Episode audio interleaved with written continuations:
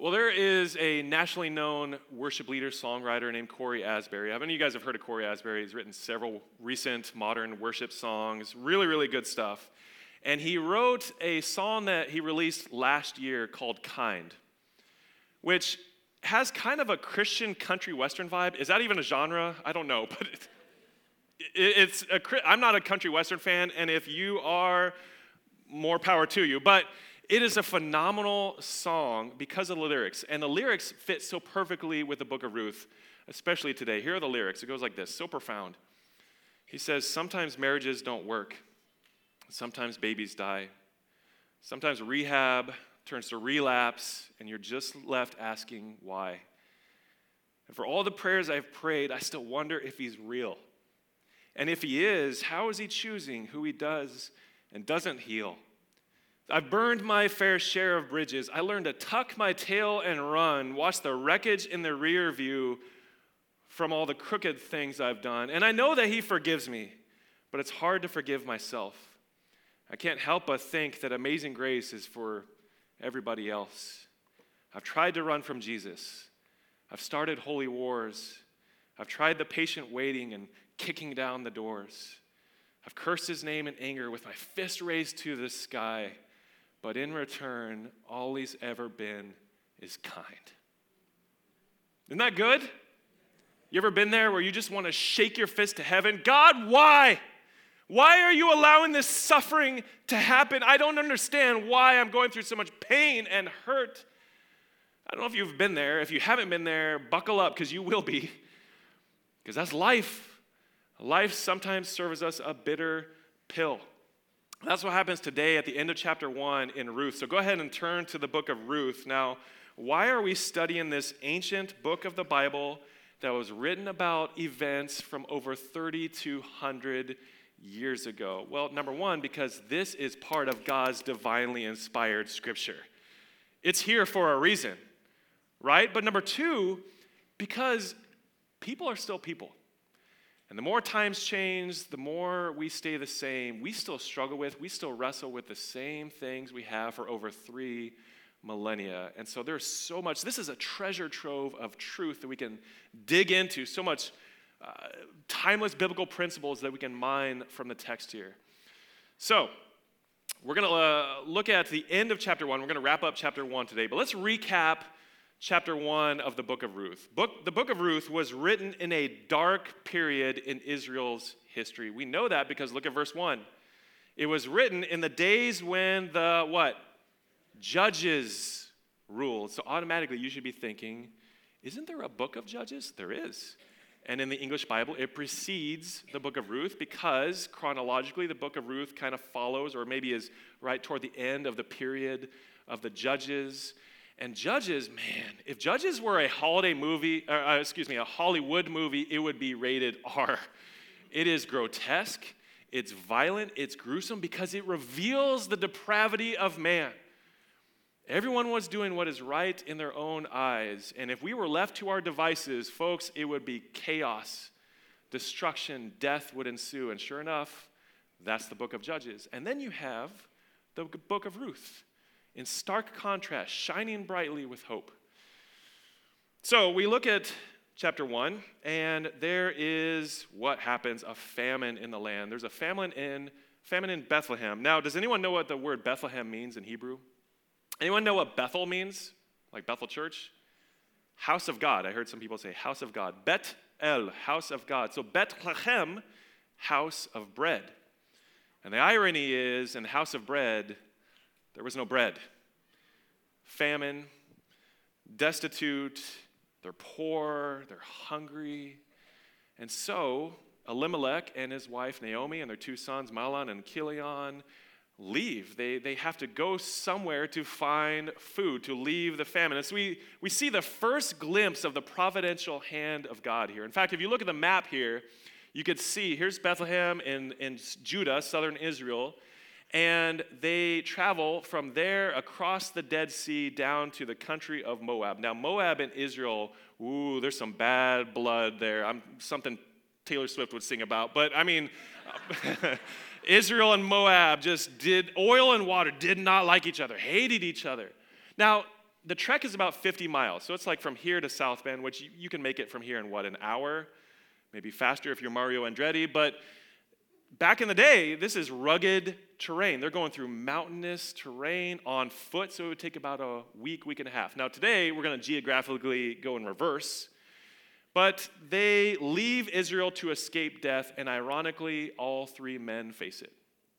Elimelech and his two sons die, leaving Naomi with Orpah and Ruth, her two daughters in law, who have not yet had children. And after some time, Naomi hears about the famine ending in Bethlehem.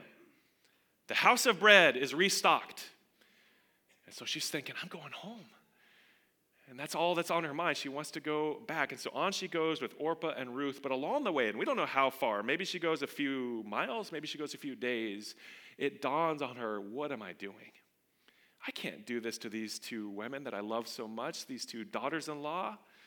I, I can't do this. Uprooting them, making them strangers in a strange land. See, she knew what that was like.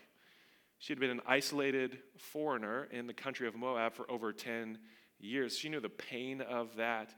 And so she urges them to return to Moab. She prays over them, she blesses them, she weeps with them.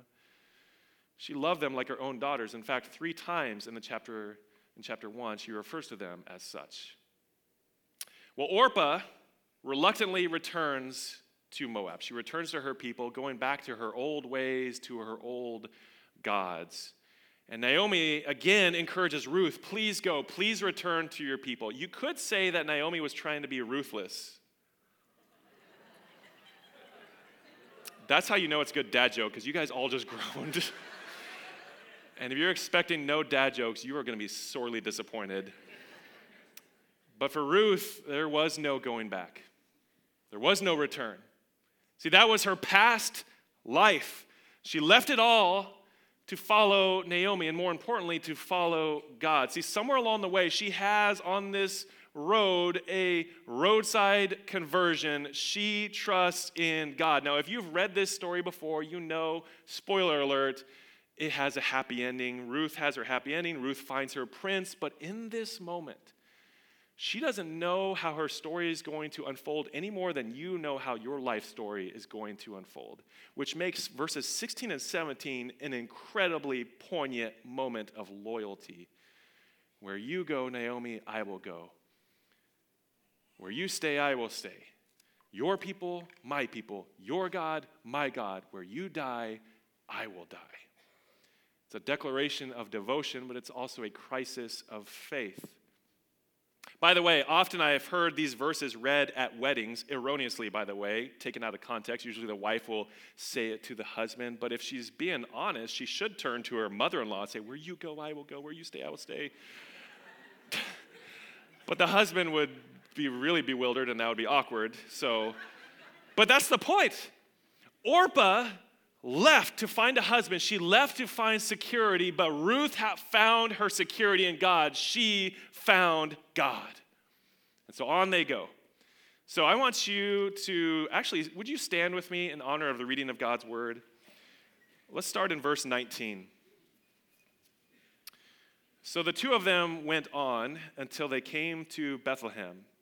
And when they came to Bethlehem, the whole town was stirred because of them. And the women said, Is this Naomi? She said to them, Do not call me Naomi, call me Mara, for the Almighty has dealt bitterly with me.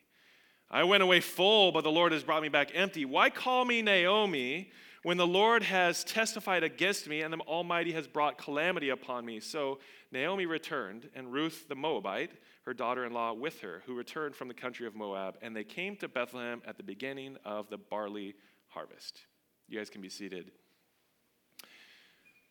So we see in verse 19, they arrive in Bethlehem and the whole town is stirred. There's a commotion, there's a murmuring going about because of their unexpected arrival.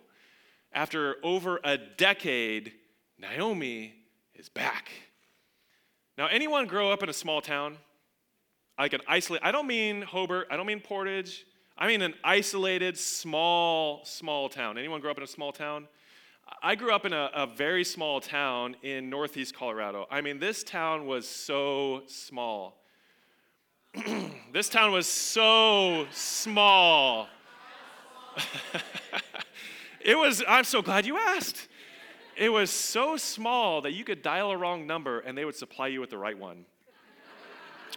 It was so small that you didn't have to use your turn signal because everyone knew where you were going anyway. It was so small. This one's stupid. It was so, it was so small that we didn't have a 7-Eleven. We had a three and a half, five and a half. it's small town life. In fact, okay, this is true story. That was all jokes. This is a true story. We had a, a, paper, a weekly paper that would be published every week called the Yuma Pioneer. It was Yuma, Colorado, is the town I grew up in. And it was maybe four pages. Like, we just didn't have a lot of news. And there was a town 10, 15 miles outside of our town that made our town look like a booming metropolis. And this town was called Eckley, and it was population 150. And so, in page two, I remember they would dedicate about a half page called Eckley News. And the newspaper editor would call every household and ask what was the most newsworthy thing that happened. So, literally, you would read the Eckley News and it would say, Ethel went to Gertrude's house and they had beef Wellington on Friday night. I mean, just small town life. There are pros and cons to small town life. A pro is everybody knows you, a con is everybody knows you. And everybody knew Naomi. Everyone. It was like a class reunion. They all came out to see Naomi. News in a small town travels fast, it's like a brush fire. Did you hear the news? Naomi's back. And they see her and they ask each other, maybe in a gossipy way, is this Naomi? Are you sure? Man, she has changed. It doesn't look like her. This is not the Naomi I remember. Time has not been kind to her. Also, like at a class reunion, listen, times change and some people change, some a lot. And Naomi had changed. Her facial, facial features were worn and weathered, wrinkles, crow's feet, gray hair. Uh, time had just been rough on her. She looked haggard. She looked worn down by grief. You ever seen pictures of Abraham Lincoln in, before presidency and toward the end of presidency? Look, look at these pictures. This is Abe Lincoln in 1860 on the left. Look how young he looks. Just you know, clean shaven, smooth, well, mostly smooth face. And then 1865 is the picture on the right. After a grueling, probably the most stressful four year presidential term in U.S. history, time had not been kind to him. In fact, Abraham Lincoln was once quoted as saying, I'm a tired man. And some days I fancy myself as the tiredest man on the planet. And there may have been some truth to that. Look at the toll stress can take on someone. Life has a way of wearing people down, and life ran roughshod over Naomi. Moreover, where's Elimelech? Where, where are the two boys that we remember? I guarantee you, now probably no one asked that, but they're thinking it. I've learned the hard way not to ask someone who has recently lost a loved one, hey, how's it going? How are you supposed to answer that? Oh, fabulous! Never been better. No. How do you answer that? So I've learned the hard way when someone loses a loved one, don't ask how they're how they're doing, how's it going, say, "Hey, how are you coping? How are you handling things? How can I pray for you? Where are you in the grief process? How can I help you in that process?" Say, Naomi, sweet, pleasant, delightful Naomi whose demeanor likely matched her name, which means pleasant. Well, pleasant became bitter. Think of the most bitter thing you've ever tasted in your life bitter coffee, bitter medicine, bitter candy, whatever. What is the most bitter thing? Kale. What is the most bitter thing you've ever tasted in your life? See, when it's in your mouth, when you have something bitter in your mouth, you're not thinking, did I leave the iron on? What am I doing for lunch? No, you only think about that's all you think about. It consumes your thoughts. That's all you can think about when something bitter is in your mouth. It's all you can think about. And it's hard to get that bitter taste out of your mouth. When life hands you a lemon, what do they say? You make lemonade. Well, what if life hands you a bitter pill? And you just can't get that taste out of your mouth. Well, you can become bitter. And we've all known people like this mean spirited, vitriolic, spiteful. It's hard to be around bitter people, but put yourself in their shoes. Hurt people hurt people. Now, I'm not condoning that. I'm not justifying it. It's just true. When people go through hurt, it's so easy to inflict that hurt on others because you are feeling that hurt inside. But see, bitter people were not always bitter. We didn't come out of the womb. People don't come out of the womb bitter. I've never in my life seen a baby with a mean mug, like just a sullen, sour frown, just you know, I've never seen that. Now, you may be thinking, well, you've never met my baby nephew. He is one ugly baby. but I've never seen that. Babies usually are happy and joyful. We don't become out of the womb bitter. People are not born bitter, they become bitter. And Naomi is not exactly ready to write a joyous memoir about how to overcome tragedy. She's in the midst of it. Look at verse 20 and 21. I think she overhears them and she says, No, no, no. Do not call me Naomi, for I am no longer pleasant. I'm no longer delightful. Call me Mara, bitter. Mara is Hebrew for bitter. She declares bitter as her identity. Now, it's one thing to have bitterness towards someone or something in a weak moment. We all do that. We all struggle with that. But it's another thing to be bitter. And when bitterness becomes who you are, that's a problem. Bitterness is like internal rot within a tree. So you can have a, a, tree in your yard can have rot within the tree and you don't even realize it. You don't realize it for years. See, tree rot is decay within the trunk of a tree caused by fungus spores that get in through the cracks and holes in the protective layer of the tree called the bark. So the bark has some cracks. These fungus spores get in the cracks and they embed themselves in the heart of the tree and they start to spread. The wood starts decomposing from within.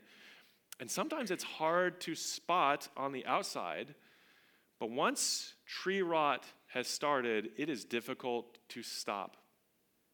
And if we're being honest, life sometimes takes just some hard whacks at you. And it might cause cracks in that external facade and that protective layer around you. And in those cracks, the spores of bitterness can creep in. And they embed themselves in your heart if you're not careful, and they start to spread, and you start to rot from within. Naomi becomes bitter. Now, contrast this with Ruth. Naomi places her identity in her circumstances. Ruth places her identity in God. Look again at verses 16 and 17. Your people, my people, your God, my God. And this is partly why forgiveness is so vital because forgiveness is letting go of the bitter hold that hurt that pain has on you. In the words of the ancient theologian Elsa, let it go. Let go of bitterness. Bitterness relives the pain over and over and over. It's like you're stuck in perpetual instant replay. Just rewind, watch it over and over, rewind, and you watch it frame by frame in slow motion. You're reliving it over and over, every frame reenacting the pain. And in bitterness, we constantly bring it up to ourselves, maybe to others, and we vent our anger Bitterness preserves the pain. And so the pervasive rot spreads widely in our hearts. Naomi was clinging to bitterness. Now, Ruth, she let go of bitterness. Oh, she could have been bitter. Remember, her husband also died. She's left with no children, she has no prospects. For all she knows, she's going to be a refugee in a place where they hate her. She's got nothing going for her, but she doesn't cling to bitterness. She clings to Naomi and to Naomi's God. Naomi needed to let go of resentment toward God. But she says, The Lord, He has made me bitter. He's made me bitter. Look at the pointing of fingers. Look at it again. Look at the pointing of fingers. Tale as old a time. This is not anything new. Humanity has been blame shifting toward heaven since the very beginning.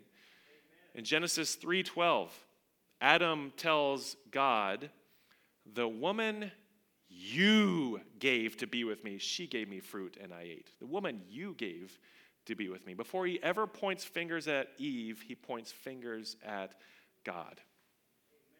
Now look again at what Naomi says in verses 20 and 21.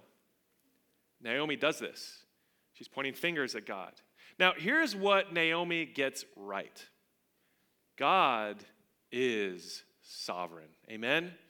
God is sovereign. Literally, the word sovereign means super reign or reign above. It's to reign over all, and no one and nothing reigns over everything in creation like the Almighty Creator. He is sovereign. Abraham Kuyper, who was a pastor in the 1800s, not Adrian Kuipers, who goes to this campus, although there may be a relation, I don't know.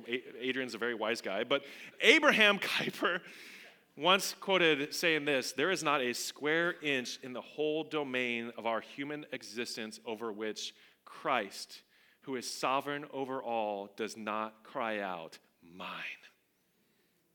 Not a square inch in all of the universe that Jesus can't say, That's mine. And so Naomi refers to God as, in Hebrew, Shaddai. Everyone say Shaddai. Shaddai, you just learned a Hebrew word. Shaddai literally means the Almighty. And we see the term El Shaddai, God Almighty, 48 times in Scripture, 31 times in the book of Job, by the way. El Shaddai, uh, they believe the derivation Shaddai comes from like mountains. So, like, mountains are sturdy, they're huge, they're steadfast. It's saying the Lord is mighty, the Lord is strong, the Lord is power, He's sovereign. Naomi gets this right. He is almighty. And it's wonderful that Naomi gets this right because she doesn't become atheistic when faced with trials. Now, some people do that. They go through difficult times and they think, well, there must not be a God. If, if there was a God, why would I go through difficult times? She doesn't become atheistic. Now, she does not evaluate her circumstances correctly, but she at least sees who is behind them. Here's what Naomi missed God is sovereign, yes. God is sovereign over difficulties and blessings. She says, He has dealt very bitterly with me. He has brought me back empty. He has brought calamity upon me. Now, listen, God is not evil, nor the author of evil, nor contempt anyone with evil. We see that in James 1. James literally says, God cannot tempt anyone with evil. 1 John 1 says, God is light, and in him there is no darkness at all. So God is not evil. He cannot be evil, but he uses all things, good and bad circumstances, for his purposes. Now, remember, why did they leave Bethlehem in the first place? What was going on? Famine, economic disaster. She says, I left full. No, you didn't. Things were not exactly dandy, they weren't peachy. Now, isn't this often the case when we get bitter? When Israel was in the wilderness in the book of Exodus, so God brought them with a mighty outstretched arm with his miracles, the 10 plagues. He brought them out of Egypt, out of bondage, out of slavery. And he guides them with a pillar of cloud by day and a pillar of fire by night. And they get to the Red Sea, parts the Red Sea. Just amazing things that they got to see. Well, a few days, I think just a few days after that, they're in the wilderness and they go, We want to go back.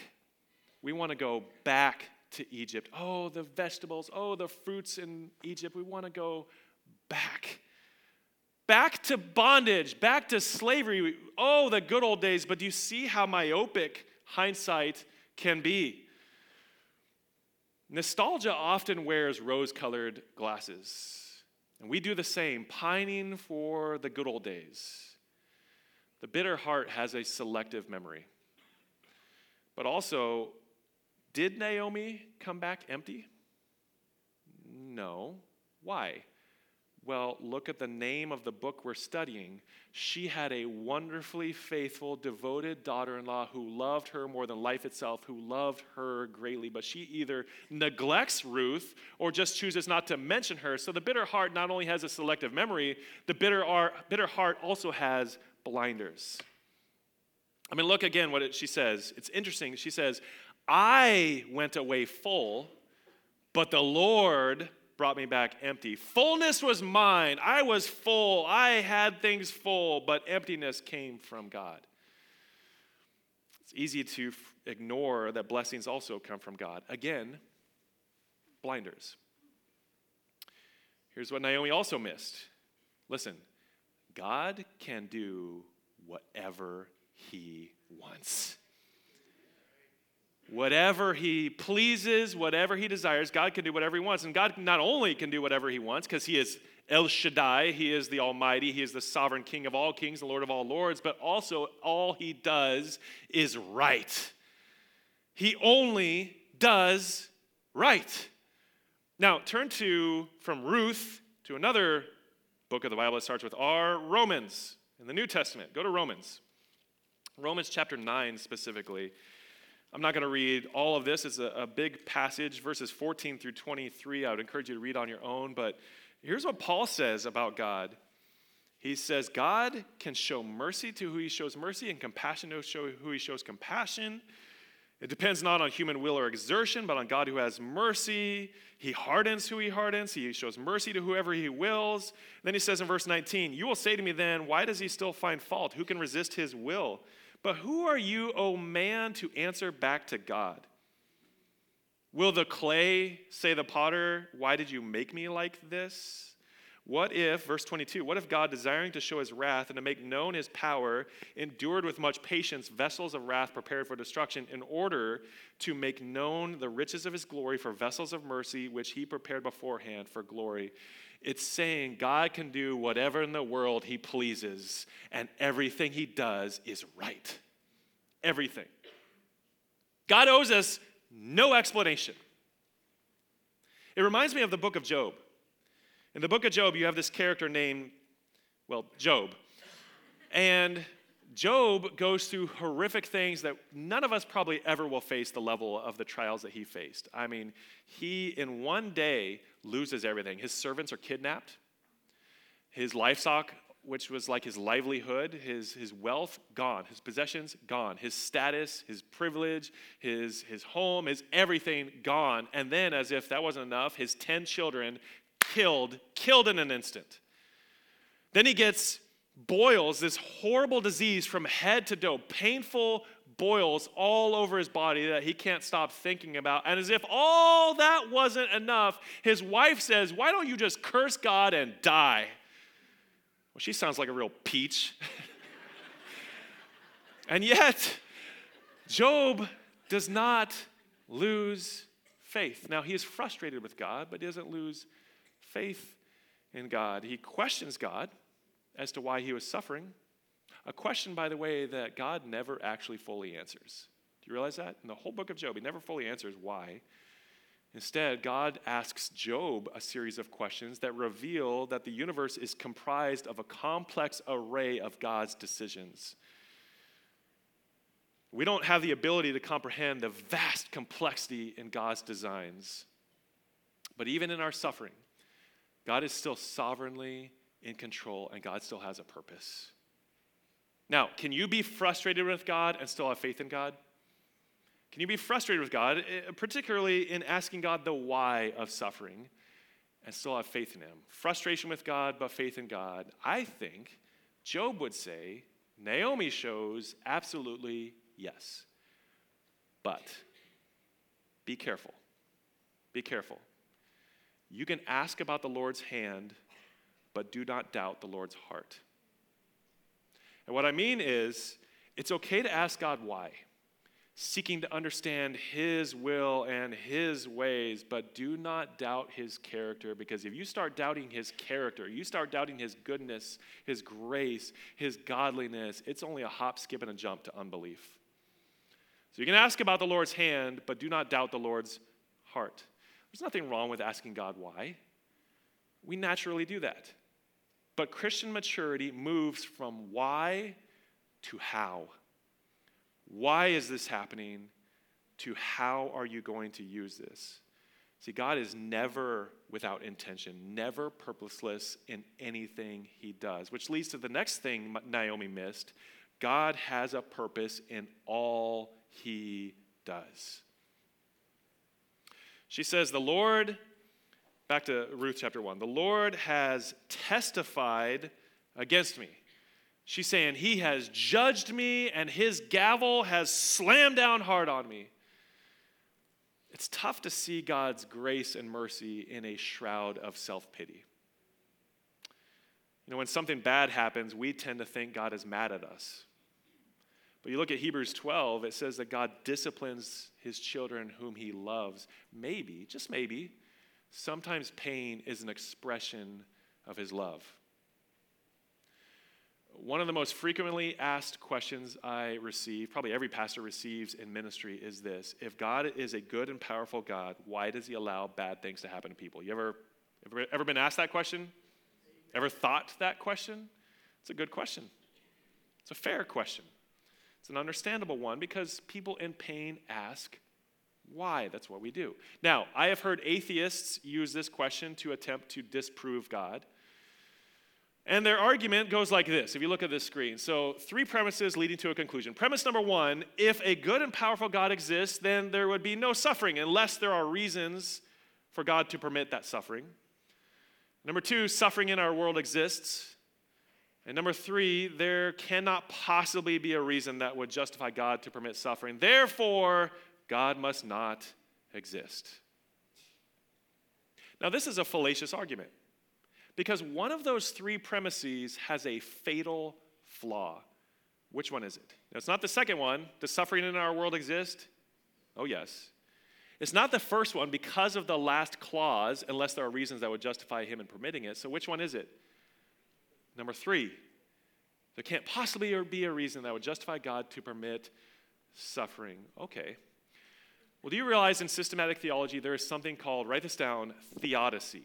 T H E O D I C Y. You can Google it, Google it later. Theodicy. Theodicy comes from a Greek word, theos, meaning God, dikos, meaning just or right. So a theodicy is a possible reason that God is right in allowing suffering. So when you get into the problem of evil, you talk about theodicy. What are some possible theodicies, possible reasons God allows suffering? Just one possible reason for God allowing suffering disproves this argument. Just one. And there are likely hundreds, maybe thousands of reasons God allows sufferings, reasons beyond our knowledge, beyond our understanding, beyond our comprehension. Paul gives a strong reason in Romans 8:28. God works for the good of those who love him, for those who are called according to his purpose. That means, friends, God uses every ounce of your suffering, every ounce of it. There is no such thing as meaningless suffering. It is doing something in you, it's producing something. God is working for your good and for His glory. Suffering is not the end, friends. Suffering is a means to the end. Suffering bears fruit. And isn't that just like God? He takes something horrible like suffering and redeems it. In James chapter 1, consider it joy, my brothers, when you face trials of many kinds, for you know that the testing of your faith develops perseverance, endurance. And perseverance must finish its work so that you may be mature and complete, lacking in nothing. It's producing something in you. Suffering produces something. Have you ever seen a beautiful tapestry? You guys know what I'm talking about? Just a beautiful woven tapestry. Well, you look behind the tapestry, and all you see are tangled knots, frayed edges, threadbare, you know, threads just all over, and the colors don't seem to match. They seem out of sequence and out of pattern. It just looks kind of ugly on the backside of a tapestry. But on the front side, it's full of vivid color and glorious beauty. You see the whole picture. We don't always get to see the other side of the tapestry of life, but God does because He's the one weaving it. And He is weaving something grand and glorious and beautiful, and He sees the whole picture. We just don't see it. For instance, the last verse of chapter 1, look at the last verse of chapter 1 here. Verse 22 is a glimmer of optimism. It is a ray of hope shining brightly in the darkness. Here it is, last sentence. They came to Bethlehem at the beginning of the barley harvest. Now, this is not insignificant. It's not a random sentence tacked on. Remember, everything God does has intention. Chapter 1 started with famine, it ends with harvest. Now, who is the main character in the book of Ruth? Who's the main character in the book of Ruth? It's not Naomi. It's not Boaz, who we'll meet next chapter.